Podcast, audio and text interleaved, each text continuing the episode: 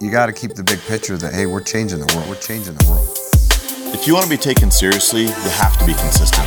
We're speaking with people that are sending a pulse to their industry. Pulse Welcome to Electric People. We have Dave Madsen on the show. Check out Tim Ballard, Jeff Curl, Scheckler. Kenzie Watts. The league presents Electric People.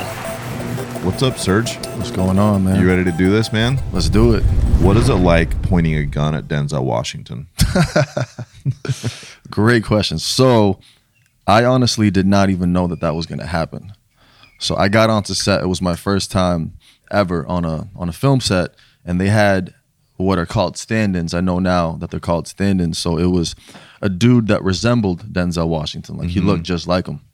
And so we spent maybe two or three hours of me aiming a Uzi at this like random dude that I didn't even know was going to be Denzel Washington. Like they told Oh, us. hold on. So you're you're on set, Yeah. and they're like, "We're gonna have you point a, machine gun at a man." At a they man. didn't tell you who it was gonna be. You're just practicing pointing it at a random guy. Right. Okay. And I thought that that's why they hired me that day. Is like, oh, I resemble a goon. Like I got my my Russian, Russian goon. Russian goon. Yeah. That's what that's what the um the headline said for for the ad when they wanted you know actors. It said like looking for Russian goons with tattoos. And one of my friends submitted me. And next thing you know, I'm I'm there. I'm aiming this gun at this dude. And so we did it for like two or three hours, and then all of a sudden they um they tell us to go against the wall, and there's like the the gun. Where is this, by the way? This is in Boston. Okay. It's in Boston. It's at like a factory, so they they rented it out. Okay. Columbia Pictures rented it out.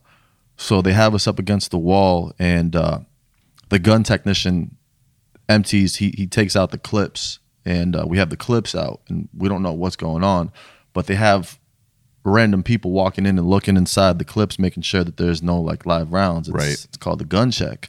I'm standing there. In walks Denzel Washington, and I'm like, what? What? What's, what's Denzel Washington doing here? Yeah. And Denzel walks There's no mistake in him either. No, no, no. It's it's Yeah. Den- he looks exactly like how he looks. It's him. you yeah, like there's no mistaking. and and he's like, what? And he's confused. He's like, what the heck? What are we doing? And the gun technician's like, oh, it's a gun check. And Denzel looks at us. He's like, man, I trust y'all. And he just walks away. Doesn't even look at the at the clips. Really? yeah. So then what? So then. so then they're like, all right, we're doing this. Like literally 30 seconds later, they're like, we're doing this. And I'm like, wait, wait, wait, what, wait, what do you mean we're doing this? And they're like, we're we're doing what you've been practicing. So they do the scene with the dude that looked like Denzel, except it's actually Denzel, and it's like rolling cameras, action. And I didn't even have time to process that. I'm like a cat when I when when he walks into a room. Like I need to kind of absorb the environment 1st mm-hmm. before I feel comfortable. I'm super uncomfortable. So I'm aiming a, a gun at Denzel Washington like live on camera, and I had to convince myself before I like busted out laughing or lost lost my cool. I literally I told myself I'm like pretend Denzel killed your grandmother. Like feel those angry emotions because if if I did not feel that, I would have just I would have just lost it. I'm Yeah, like, you oh couldn't my even God, keep dude. like you because the moment of being like I'm pointing a gun at Denzel Washington, like you start overthinking it and Yeah. you're like, what is happening? Right? Like, is this life? like it's not that simple you know it's, it's not it's not that easy to just just hold a gun at someone like that you know what i mean like training day i'm such a big fan he's one of my favorite actors and then Yeah. to just aim a gun at the dude That's crazy. so tell everyone that's listening what movie it was that you did it. It's the equalizer that's the first thing that i did and that kind of got me into acting That's cool. Yeah. So um, we're with Serge Didenko. Uh, for those of you guys that don't know, Serge is one of our DMs in our Boston West office, and he's 500 plus career installs, um, a few different companies. Uh, he's uh, bumped around a little bit and had the majority of those installs with us on two separate occasions. We're going to talk about that a little bit more. How you uh, how you started with us, how you left, how you came back, all that good stuff. But um, one of the things that's always impressed me with Serge is he's multi-talented. Um, you act, you rap, you obviously can sell. Um, you just are always seem to be involved in things, um, just like personal hobbies. Is that by design, or is it just you have a short span of attention and you're always just thinking of new stuff to keep yourself entertained? it's a little bit of both Um, but yeah, I I definitely just have a lot of hobbies that that I feel like they're a, a essential part of me. Like you can't just get one side of me; you have to get all of it. Yeah. And um, the reason why I'm in sales or haven't been able to leave sales is because it's allowed me to pursue those things. Like, you know, it, it looks like hobbies, but to me, I consider them like my life, you know, Yeah. like my goals. And to be able to see success in those side ventures and also see financial success at the same time. So give us a little bit of background on like your acting career because you've done a lot of stuff. So Yeah. for everyone listening, kind of this isn't just like a little hobby. Like you've really pursued this and it's something that you've actually like really put time, effort, invested into. Give the audience a little bit of like your background of the acting stuff. Yeah, it's um it's a real thing. I've been on some pretty cool shows. I've been in some movies and uh, speaking roles too. I've worked with Bruce Willis. I've worked with Denzel. I've worked with um, M Night Shyamalan, who directed The Sixth Sense. Fifty Cent. Um, a lot of people. Joe Sikora, Omari Hardwick. Um, I was recently on the show Power, which is one of my favorite shows. It's the only thing that I've ever been on that I've been a fan on, a Yeah. fan of Before you were on it. before I was on it. Yeah. I was like, what? I couldn't believe that I was. What else have you been on? I was in the movie Glass. I was on the show Blacklist. Uh, I was on the show Blind Spot. These are NBC shows. Yeah. Um, Blacklist is still is still going. That's they're on like season ten million, something like that. Um, and I'm working on a project right now that I would love to talk about. I can't. I've been working. This is my third year working on it. Oh, really? It's it's gonna be so damn sick. Really? When you hear about it. Oh That's yeah. awesome. Yeah, it's real cool. Is it gonna be one of those ones where we're like, I know that guy? I think so. Really? I think it's big. That's yeah, cool. Yeah, Well, good work, man. for sure. Um, no, it's been it's been awesome kind of watching you do that stuff, and I think this job has obviously allowed you the freedom and flexibility to kind of pursue some of that other stuff, but still make a really good living. Um, what about your rap career? Let's hear about the rap career. Yeah, I've I've always so my dad's a musician. My Okay. dad's a musician, so my dad actually makes beats. And Does that, he really? That, that selling solar song, my dad made the beat. Really? Yeah, Oh yeah, we got to get the selling solar song on the podcast. You That'll sh- be dope. you should. There's like no swears in it. I did it on purpose, just in case this would happen. Yeah. Um, but yeah, he made the beat. So I used to, I had like a, a little buzz going in, in in Boston, like around 2011. So I've opened up for um, Mac Miller, uh, Big Sean, Fabolous, J Cole. So we used to do big shows. We had a little bit of a buzz going. Nothing crazy. Um, put a lot of time into it. Wasn't really seeing much results, and then um, and that led into acting because people have always i never even really wanted to act people have been telling me dude you should be an actor i was like no i'm a rapper man. Take me serious you know? Uh, and next thing you know i was in the equalizer and then i started pursuing that took a break and now rap is just like um main reason why i stopped making music was just like finances. It's expensive. Oh, really? yeah studio time recording. It's very difficult to get a return in rap. And then what's crazy is as I seen as I saw success in Vivint, as I started getting like big back ends, that was the first time in many years that I was like, oh man, I can set up a home studio now. I can just have that. Yeah. And like there's no pressure. I love making music. I will never stop. Yeah. You know? So now I can come home and like if I have something on my mind, I can just lay it down and and that's the only reason why I still make music. And Mm. um, it's a big reason why I still make music is solar. Um, and I'll never stop. So Mm. yeah.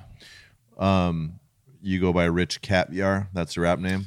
Rich caviar. Rich Caviar. so if they're looking for you on Spotify, Apple Music, whatever, they can find you Rich Caviar, right? Yeah. R I C H C A V I like it. A R. I like it. Well, um, some of my favorite moments um, over the years working with you, aside from your work achievements, is um, in the New England region. Whenever they do their big league conferences, a lot of times they'll have like talent shows, rap battles. Like they'll do these sort of like things to get the reps out, kind of performing in front of the whole group that have kind of hit these hidden talents. And uh, you've won the rap battle, right? Tuz battles. Multiple battles. How many ba- how many rap battles have we won? I won two. I lost one to Bryce. Big shout outs to Bryce. I lost one. It was I think it was in D.C. or Maryland. where, Uh, Eric Thomas. Oh, yeah, there. the Eric Thomas one. Yeah, he beat me in that one, but it's all good. We're two one. So, yeah, you won two rap, and these are just improv rap battles. Yeah, the the first one was the second one was, and then the third one, the one that was in. Uh, You knew it was coming, so there's a little premeditative yeah, that's the, that's the one with the uh, the infamous uh, yeah, yeah, yeah. situation. Yeah, yeah. One of my best worst ideas. I think I've had. I've had a lot of really good bad ideas. So some hit, some don't. I mean, it just is what it is. It is what it is. The only reason that I am able to act is because of door to door. I don't have any former schooling. I don't have any um, training. You know, I have taken acting uh, like one on one. Once I once I booked a, a gig, I'm like I should probably do some one on one stuff to just to touch up my my skills. But everything comes from the doors. Door to door is hundred percent acting. Every customer is different. Every situation is different. You're dealing with old ladies. You're dealing with like angry customers. You're dealing with high energy customers. You you have to adapt to those situations. You have to stick to your script. Then you have to improv a little bit. You have to build rapport. It's it's acting 101. And I've tried to get so many actors you know, like from auditions, you know, to to go into door to door and uh and to see them not want to do it almost makes me feel like I don't know if you're going to be a successful actor. And I do think acting is harder than door to door because now you're like a character and you're in a moment and you have to stay there. But but Yeah. this is my schooling. This is year 16 for me in the mm. streets. And a lot of times it's weird. Like if I have an acting gig coming up or if I have an audition coming up or a speaking engagement coming up, I want to make sure I got some doors in. I want to make sure I got some good days in the field in because that like warms me up and makes me feel more comfortable in like a, a social setting. really So not just acting, but but everything, door to door. because it keeps you sharp, Oh yeah, right? yeah, I mean, it's like you have to be on your A game, going door to door, especially to be successful like you are. So, for sure, hundred percent. how you t- you gave a training um, years ago out in Western Mass at a conference. I don't know if you remember this or not, but you talked about this experience. I think you were on the blacklist where you talked about um, coming through and like shooting someone. I can't remember exactly how it went. And I'm trying. I should have. We should have talked about this before we started the interview, so it would refresh your memory. But um, do you remember that training? No, You don't remember it? uh, if you if you tell me like what's which specific, I'm trying to remember. And you you talked about um how you had like been working for this for a long time, and then you ended up like failing at something. I can't Oh, remember. I think I know exactly what you're talking about. Okay. So so I did the Equalizer, Yep. and that was like I was an extra in the Equalizer, Yep. and that was my first ever acting experience. Was like boom, gun, Denzel, and I told myself right then and there, I'm like, I have to top this.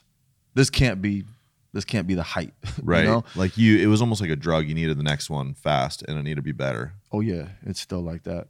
Uh, but but yeah, so I was lucky enough to land an agent after that. So I started going on these big auditions in New York City, and all the while, you know, working my door to door career, being a DM, managing a team, I was basically going to New York City almost once a week for an audition.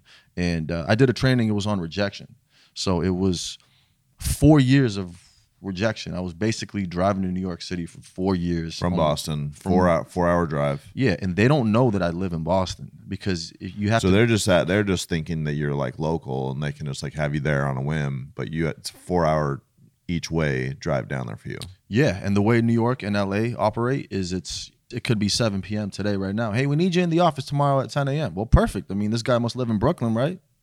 Yeah. it'll be okay. So, like one of the biggest keys to being an actor is when they say jump, you have to Yeah, you got to be available. you got to be available. So I somehow made that happen, and um, so I would get in my car like five, six a.m., hit an audition at eleven a.m., five minute audition, get back in my car, and sometimes get back to the field by like four or five p.m. and knock a little bit. So as an actor, you don't have a lot of wins. You know, you don't have a lot of your only successes are what what you see on screen.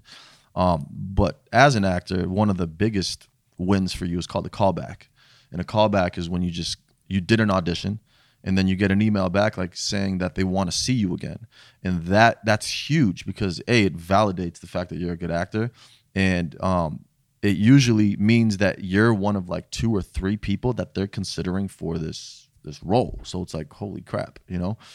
Um, so I I got an audition for a feature film. It was like the lead role, and uh, for the first time in four years, something gave, and I got a call back, Mm. and I was like, oh my god, I freaking made it. Yeah. you know. So I got this email, and I'm reading through it, and I'm like like shaking when it comes to as as far as how excited I was. Yeah, it was like you just got accepted to like Harvard or something. Like you were just like, what? Like you got your big break. Mind blowing. Four years in the making. Right, right. So Yeah. so I get in my car and uh and I'm driving to New York City. Hold on. Just, I mean, again, to recap, four years of driving to New York, just at you're on call, just driving to New York from Boston once a week for all these auditions, never getting a single sniff. And all of a sudden you get an email, hey, you got it. Yeah, yeah. I got I got the call back. Yep. And uh, again, door to door, like I deal with rejection on a daily basis. Most actors quit because they can't handle the rejection. I mean, 4 years? Imagine what your family is going to tell you if they find out that you've been driving to New York City for 4 years every single week like your dad's like, Serge, how's work going? like, I've been driving to New York for four years, got nothing. Yeah. Haven't made a penny. And then it's like your confidence. Like, are you a good actor? No, man, you suck, dude. Yeah. like, it's, like, give it up, dude. like give up, man. Like four years of, Yeah. of no, not been even a chasing the same girl for four years, dude. Like, she's she's not that into you, man. stage five clinger to the max. Yeah.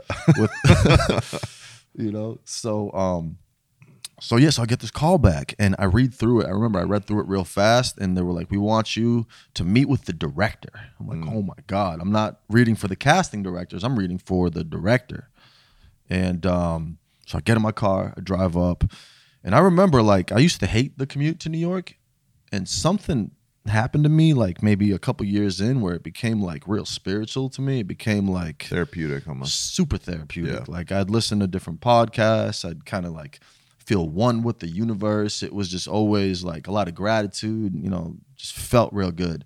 This one was particularly special because I'm like I'm like talking to God. I'm like, thank you, thank you, I made it.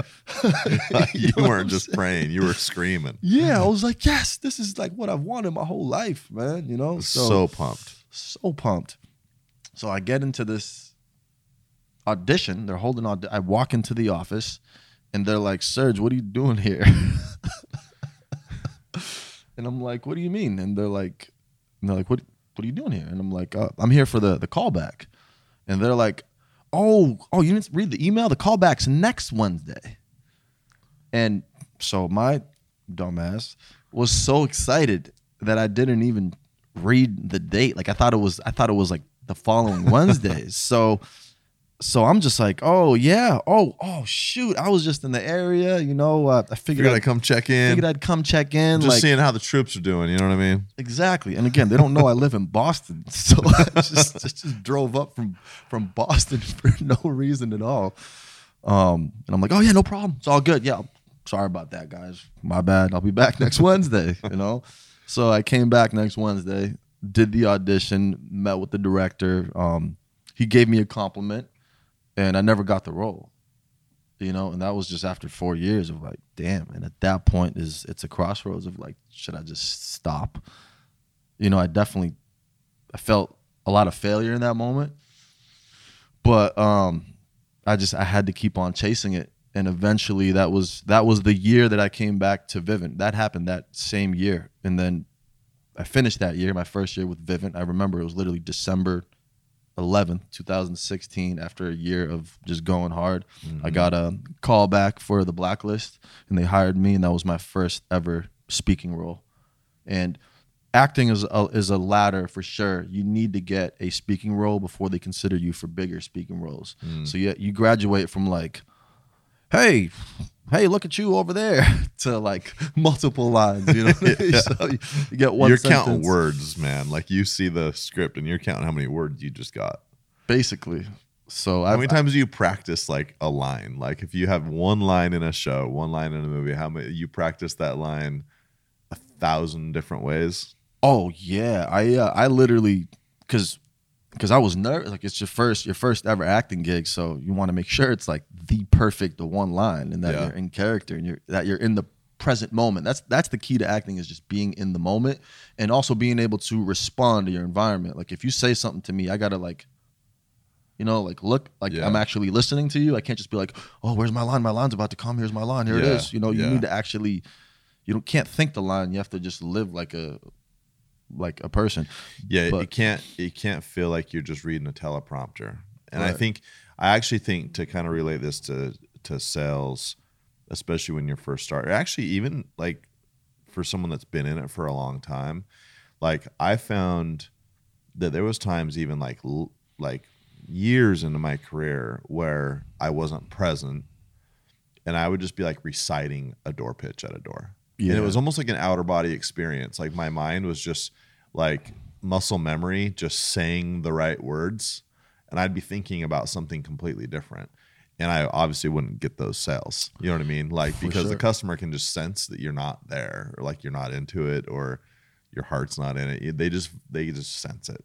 hundred percent. Like it's intention, and and in order to have good intention, you have to be present. So a lot of the things that I do when I practice lines is I'll have like music blaring. I'll be clapping my hands sometimes. I'll I'll look at people walking down the mm. street, so my attention can go to them while I have while I'm reading these lines, just to make sure that I have this ingrained in me. Wow. because you got if if your door pitch is so good, like you can I can literally be, you know, like if toast was in here or babies are crying, we're that's nothing to Yeah. an experienced sales rep. We, that's almost every house. Yeah. is distractions and yelling Something. and door slamming and like mom, mom, you know, like. so when you really have your, I encourage reps to practice their pitch with like music playing or like clapping your hands. You know, just throw yourself off because you're gonna get thrown off.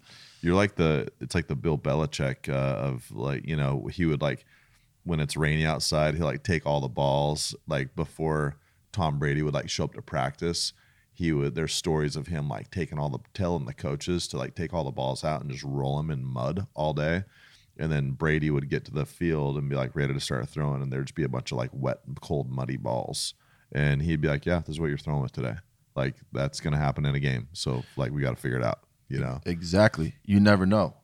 And you got to be ready for that. So, yeah, that's crazy. So when you started door to door, um, I know you started doing cable years ago, Mm-hmm. right? Comcast. What year was that?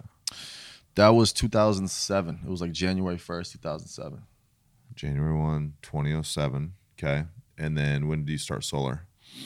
Mm, 2013, I was on like the first Solar City team.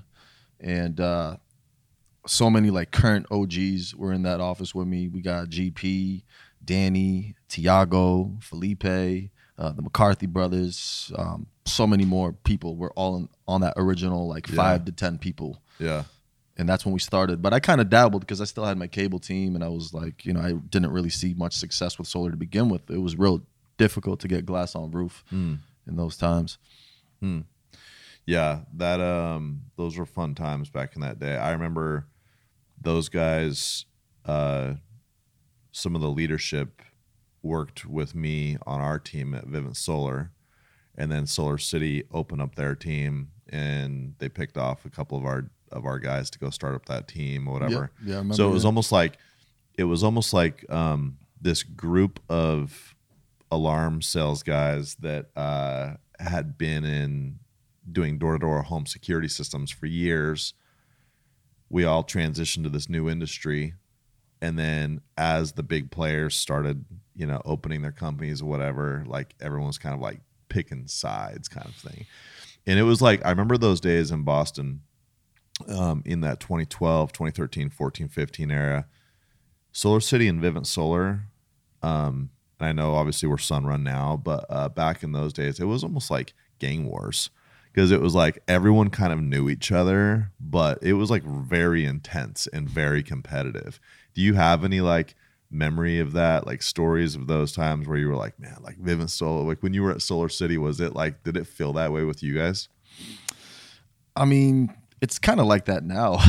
you know, we still have other guys from other companies, and Mm-hmm. people will say that we're the worst or they're the worst, and um, I feel like that hasn't changed too much. But yeah, I've been feeling that ever since I got into sales, ever since I got into solar. Really, it's way Yeah. more. It's way more uh, gang. It's a little Gang cutthroat. related. yeah, it's a it's a cut. It's a cut. Well, it's because you see a competitor out in your neighborhood walking around. You're like, this is my turf, man. Like this is my area that you've been working for weeks or months or whatever. So you can't help but feel a little per- gang. you- Relating it to gangs is probably not the right way to do it, but uh, It's just an analogy. It's just an it's- analogy. You Yeah. get competitive with your and protective of area that you've been working with and protective of customers that you've been talking to that you haven't sold yet or whatever. Right. So, uh, what company did you start with? Solar s- City. Yeah. Then you went to where? Then I went to where did I go? Revolution. Yeah, Revolution. I was with One Roof Energy for a little bit. Okay. Now out of business. OOB. Um, and then you've and then we found you. Yep. And then you guys found me, and it's weird because I had my own. I had a cable team. I had my own office. Yep, Brick and I mortar that remember. I was paying rent on in Concord, Mass. I had a little little cable team, I remember. and I had a. a I remember meeting with you out in, in our Boston West office in an office. Yep. Right. You had your Jeep Yep. and I uh, yep. you were doing like a um like a Regus office with cable, right? That's exactly what it was. Regus. yeah. yeah. yeah. Yep, I was I was out there and I had some weird deal with this vendor that I was working for as a side gig that if I found recruits for Vivint Solar that they'd pay us like two or three thousand dollars a head. Right. And I somehow was able to get you guys like six dudes, yeah. six people or something like that. Yeah. and, and we're just like, well, we're making money just, just Sending submitting guys. names. yeah, the deal. I mean, I don't want to get too much into the deal, but basically, we had a big, um, a a big player in the cable world that was living out of Pittsburgh, and we weren't selling solar there, but he had this massive network, and Comcast Comcast had something where they weren't like bringing on new dealers. Like I can't remember exactly what it was, but basically we got to deal with him, and we were like, hey, if you have guys that you want to feed to us, like we'll give you like a recruiting, you know, spiff or whatever at the time. So mm-hmm. I think he was like passing that along to, you know, to some of his guys. Right, right. That's what we were doing, and then you, I think you reached out to me to, to like meet with me, and like I thought we were gonna like figure out how we were gonna take this recruiting thing to like the next level, and you guys ended up recruiting me. I'm like, I'm sitting there like, and, and it was great. Like you guys were showing me W twos, and I was I was definitely like blown away. I'm like, what? You can make this much money in solar? My Jeep is orange. Like the stars are lining up, man. this is crazy. But it took me a good year. And I think what what it was was you texted me like in it or I texted you. I was like, Adam, what's up? And you were like, yo, I saw the equalizer. it was like that initial text. And then next thing you know, I I started. I was a rep, Boston North. And there you go. 2016. It was literally January 1st, 2016. Yeah. I started. So a couple years into it, um, we promote you to become a DM, and then I think your acting thing, and and you can correct me if I'm wrong, but my understanding is your acting thing was really starting to chew up a lot of your time, and also it was something that you were really passionate about pursuing, and the time commitment that I was kind of demanding from a DM perspective and other stuff like it was just not aligning with your passion and you wanted to pursue this acting thing. So then a, a competitor comes along and says, Hey, we'll put you in a role where you have a lot more flexibility. You don't have to be accountable. Like you can just kind of do your thing. You know, we'll still pay you well, whatever. Seemed like a good fit. Yeah. So you go do that for a couple years. Yep. Then you come back. What what led you to coming back? Well, I'll tell you the the main reason why I left was because I'd I'd been knocking doors for 12 years at that point. 12 years straight, you know, just every, you know, season, winter, all that stuff. And this was the first time in my life that I was presented the opportunity to not knock doors. You know, it's and once you first get into the doors, um, I bet you know most people are thinking like, "Oh, I'm not going to do this for the rest of my life," or "I don't want to do this for the rest of my life." Yeah. And here I am 12 years later. Like this is like all I know. So I just thought it was nice to to not have to do that. You know, I thought it was kind of cool that I was offered that opportunity. Um, but I came back for so many reasons, and one of the biggest reasons is that nothing in this life that's been given to me or handed to me has really been worthwhile. And that's not based on the opportunity. That's just that's just based on like my DNA. Like if I haven't earned something, I just feel like it's not worth it. Yeah. Um, I was at a good company. They treated me well, but I felt like that just was not my story. I felt like I had lost my my grind. I had lost my my hustle. And the way that I operate is the the hard way is the easy way. It's not the other way around. It's never that. So I wanted to come back to the trenches. I wanted to come back to the doors. I do love the doors. I don't mind doing this for the next 10 years if I have to. Um, door to door is not what it was back then. It's it's it's cool now. Like we're doing podcasts. There's like conventions on this. Like Yeah. we're all on social media. Like, yeah, we're in the field. Look at my Nike gear. We're sponsored by Nike. Lululemon. you know, like door to door is different now. It's it's actually the mentality has shifted. I used to be embarrassed to tell people that I do doors. Now I'm like super proud. Like I, I want you to know. I want other people to know. Um, so I came back because of that. I came back because um, of the the resources here. You know, we just have we just have so many successful people doing big things, big numbers, and uh, I just I I'm a good follower, man. Like I appreciate anyone that's ever told me that they take advice from me or that they looked up to me, but at the end of the day, I'm just a good follower. And this is this place has the most amount of people for me to follow and learn from, and I still feel like I have a lot to learn. Um, and then the resources, you know, we got people successful in, in real estate. We got guys with franchises, cookie businesses, um, you know, stock advice. I work with GP. Like I'm, I'm lucky to work with the people I work with. I'm lucky to work with the DMs that I work with. Um, so many genius mind, like literally genius level minds that I work with, yourself included. Um, and it feels good. And I've been doing door to door for 16 years.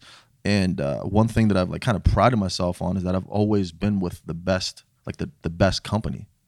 Uh, you know, I kind of compare this to Snoop Dogg. I think I told you this before, but so Snoop is like, he's been rapping for like, well, like 20, 30 years. But if you look back at his history, like he was with this record label. He was with Death Row Records. Death Row Records fell. He went to No Limit Records. No Limit Records. Then he went to Pharrell. Like he's he's just always found a way to keep himself relevant because he's surrounded himself with the best people in the game, and he continues to do so in 2022.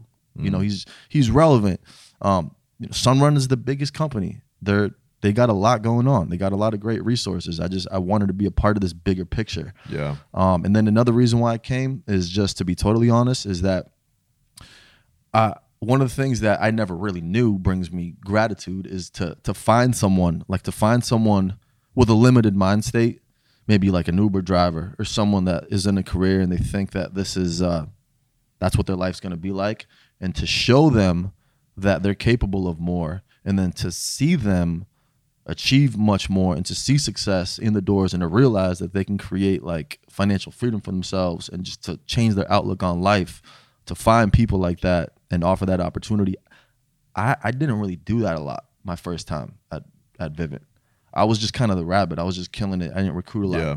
at the other company i was at one of my roles was recruiting and i recruited a ton and i got really good at it and i got super excited to um when i came here i'm like oh man like i'm so sold i'm so like bought into sunrun right now that i know i'm gonna recruit like crazy because this is just nuts Yeah. so that's something i'm still working on i'm still trying to to recruit people i have recruited a ton of people now i just want to see uh you know these people succeed and that brings me a lot of gratitude so i'm excited That's that. awesome. yeah Well, since you've come back, I mean, obviously you've done amazing. Um, you started back with us in mid August of 21, yep and you immediately went on a vacation that you had pre-planned. I remember uh, we recruited you back, and and he was like, "Hey, I'm coming back, but I just want to be upfront with you. I have two vacations I've already paid for, already booked." Yeah. and I was like, "All right, we can handle that." And then, so really, you had about 30 days before fourth quarter started um, to kind of get some, you know, accounts kind of rolling in the pipeline. And then in Q4, you hit franchise. Yep. You hit what, 25 on the dot or 26. I can't remember exactly. Just 25 on 25 on the dot. dot. Praying to God. Getting So, uh, act of Congress, I think on like the 29th of December, something like that, to get your final install in. Um, but first quarter back with us, basically hit franchise, then you're on pace to do it again Q1. Kind of yeah. slow down a, a hair, maybe. Yeah, my no, my um I've been selling a lot. Um it's my Q1's going to be great Yeah. for sure. Um Q2 I want to do more than 25. So Yeah. yeah. No, it's been been really intense since you came back, and I think um, one of the things that I was really hoping you were going to be able to do when you came back, and we have this isn't just unique to Boston West, but there's a lot of younger single guys that work for the company that are in their 20s, maybe even early 30s. You're what 33, 34, 3 5. 35 Yeah.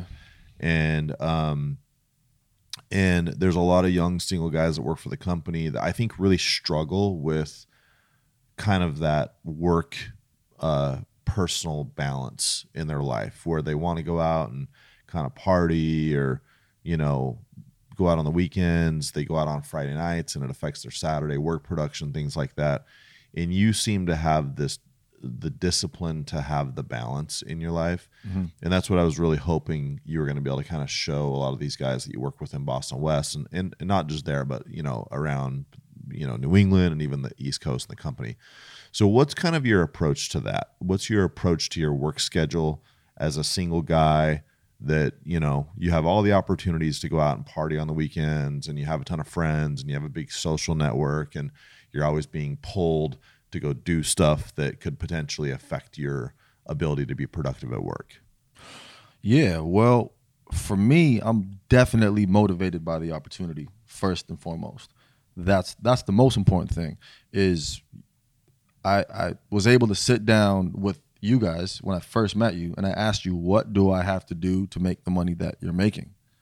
You told me what it was, and you work backwards from there. So I've always said in in trainings that I've done in the past that you need to make this job your number one problem. Like this this needs to be the number one problem in your life. Make sure that you've perfect because the job until once you start this job, this job is a problem and you need to fix it. And you need to figure out how you're going to solve this problem, how you're going to work it in.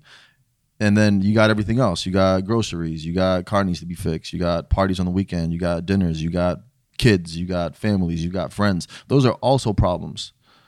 But I've always said that you need to make sure that you handle this like I, I rather I rather make sure that I'm succeeding in my job, and it's okay if I like you know if I've fallen behind on my bills a little bit, or if I haven't done grocery shopping this week, or if I've been eating out all week.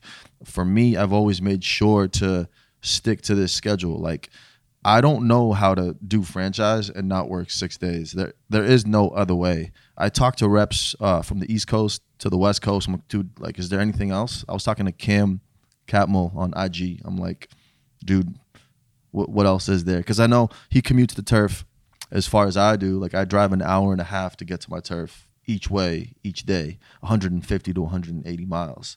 So like my time is limited as is. So I just wanted to know if there was something else I could do. And without a six day schedule, I can't I can't function. I can't be successful. You're not going to respect me. I'm not going to be a leader. So, given that I've committed to that schedule, I then work backwards and I say, oh, well, I can go out on Saturdays. I can go out to the club and, and have the most lit night in the world, recover on Sunday.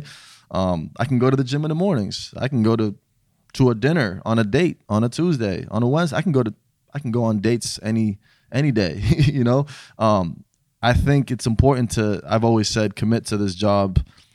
I like to call it a prison mentality. I treat it as like a prison sentence where you don't have a choice but to work 6 days a week for 52 weeks. You have to start at 10 a.m. You have to finish at 7 p.m. or 8 p.m. You have to work on Saturdays, and you don't have a choice. If you if you mess up once, then we're gonna increase your sentence, or there's gonna be some serious re- repercussions. But it's just you you, you got to figure out what it takes to accomplish the goal that you want here, and then work backwards. Work everything else in to your schedule. You need to work around this job because this is the number one problem for me. This is my number one moneymaker, and it's it just takes first place.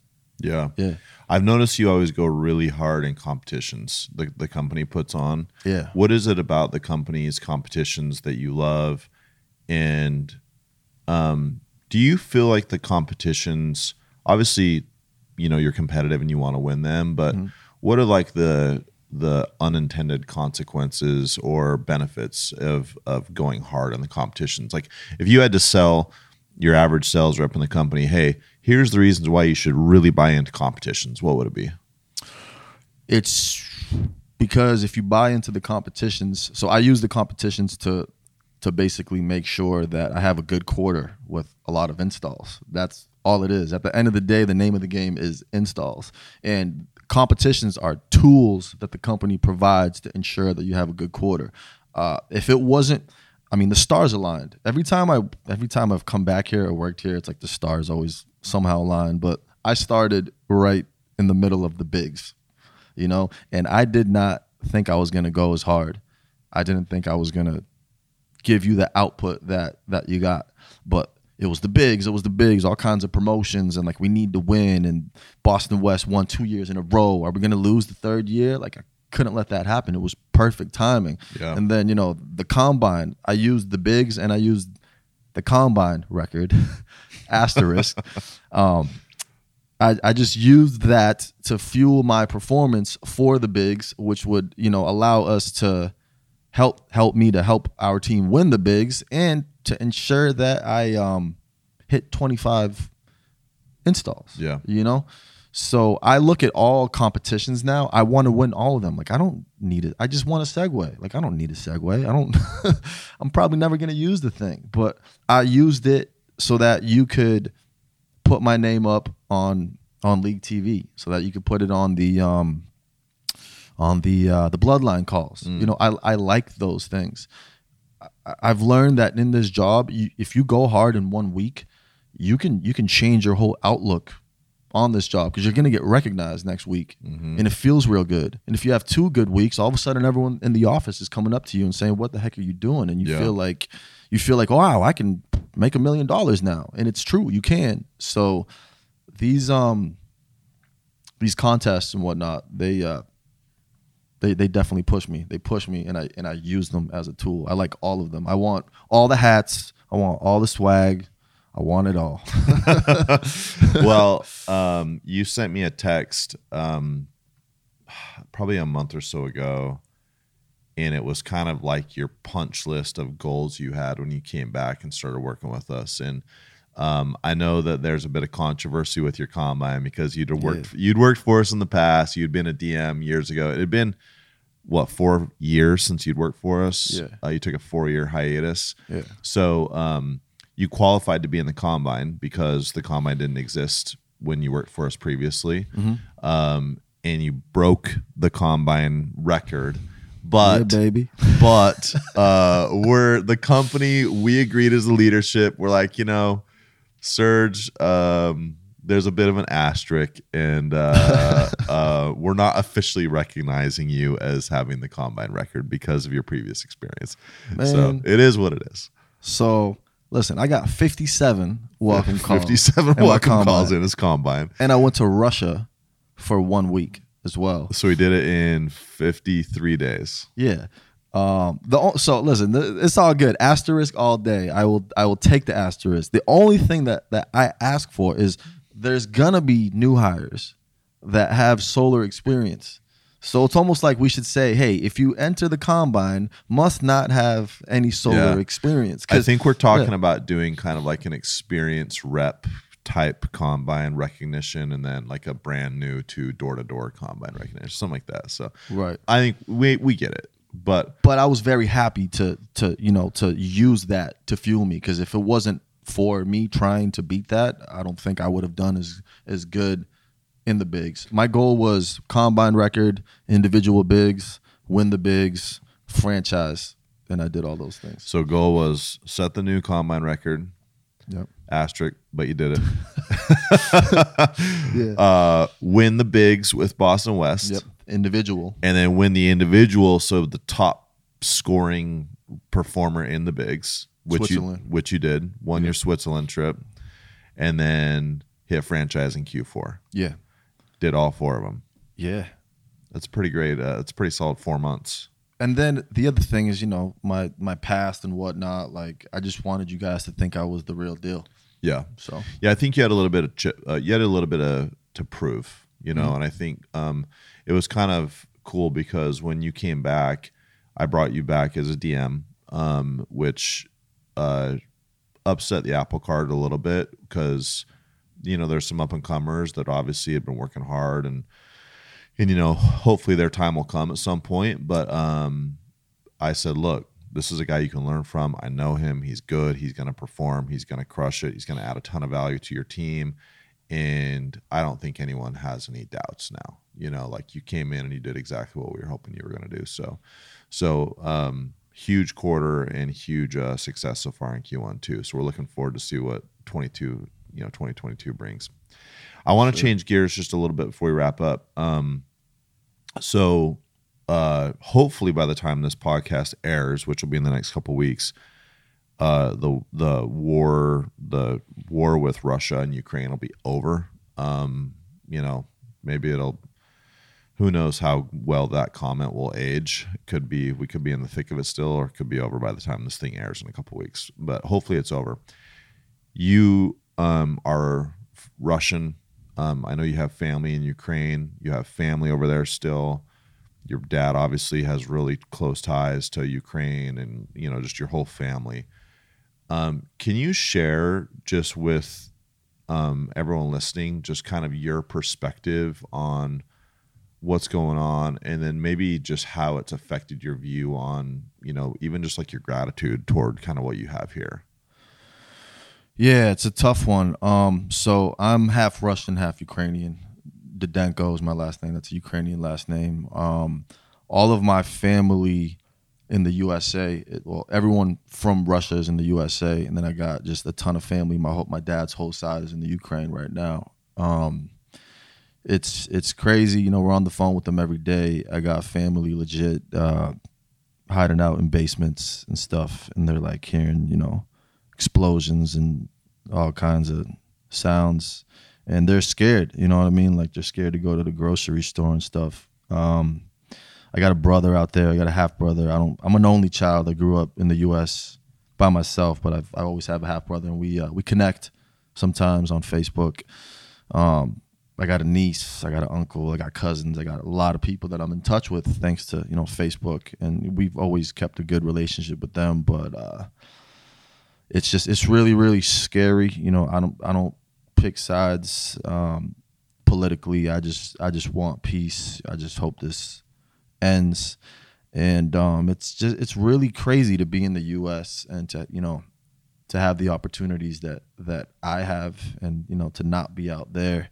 I mean even before the war it's like you know people are making $200 a month you know what i mean? That's like that's how you survive. So um, so it's it's hard, um, but we're just everyone's staying positive. You know what I mean? I have a lot of Ukrainian friends. I was just at like a, a Russian bathhouse on Sunday with a bunch of straight Ukrainian dudes, and we're just cracking jokes, just just ch- like you know what I mean? Like what what else can we do? Yeah. we're here.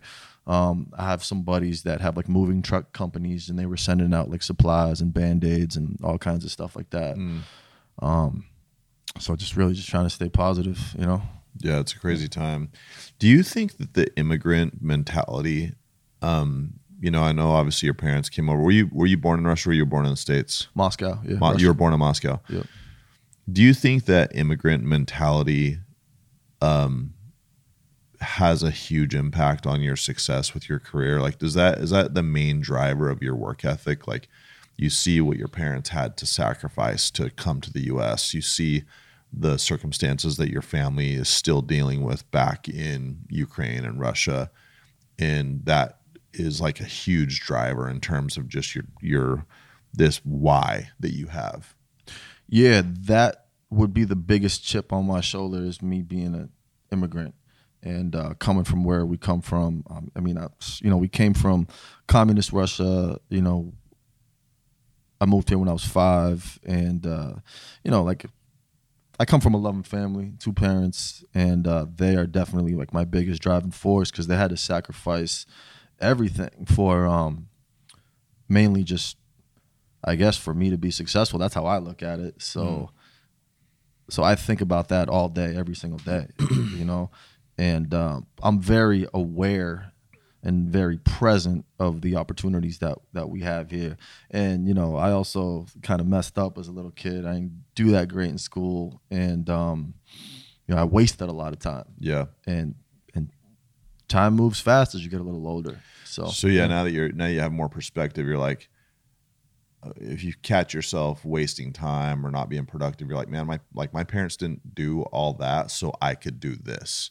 Like they did all that, so I could be successful and have this opportunity and take advantage of it instead of just wasting it. Yeah, and I honestly feel like the older I get, the hungrier I get. Mm. So, yeah, I'll never stop. Serge, let's hear some bars from uh, Selling Solar. Oh man, I don't have it memorized. Oh shoot, the only one I got is I'm selling solar. Hey man, it was good having you on. Um, anything that you want to, uh, anyone you want to give shout outs or anything you want to say to everyone before we wrap up? You know, shout out to Boston West, man. The West is the best. You know, there's no there's no rhyme or reason, but there's a, a a reason to the rhyme. All right, West is the best. Shout out to my office. I got the best team, got the best DMs. Richard Howell, love him. GP, straight up, he's the he's like the Buddha of solar to me because he's reached this new level now where he's he's just know, knows the answer to everything and he's killing it. He's Yeah, doing- Greg Penn. yeah. Greg Penn's one of my best friends. We've been uh, in sales since like 2008 together at multiple companies. Um, Ariana, love working with her. Um, Ronnie, incredible dude. Uh, Danny, obviously, we all have a history. And then all the all the guys, just you know, too many names if I forgot to mention anyone. But I got the best team. I got the best turf, in my opinion. I'm just so happy to have found this opportunity. So happy to be back. I still have so much more to do. Um, and I'm just excited to continue doing it. So yeah, Awesome stuff, man. Well, thanks for being on. And uh, everyone, thanks for listening to another episode of Electric People. outro music.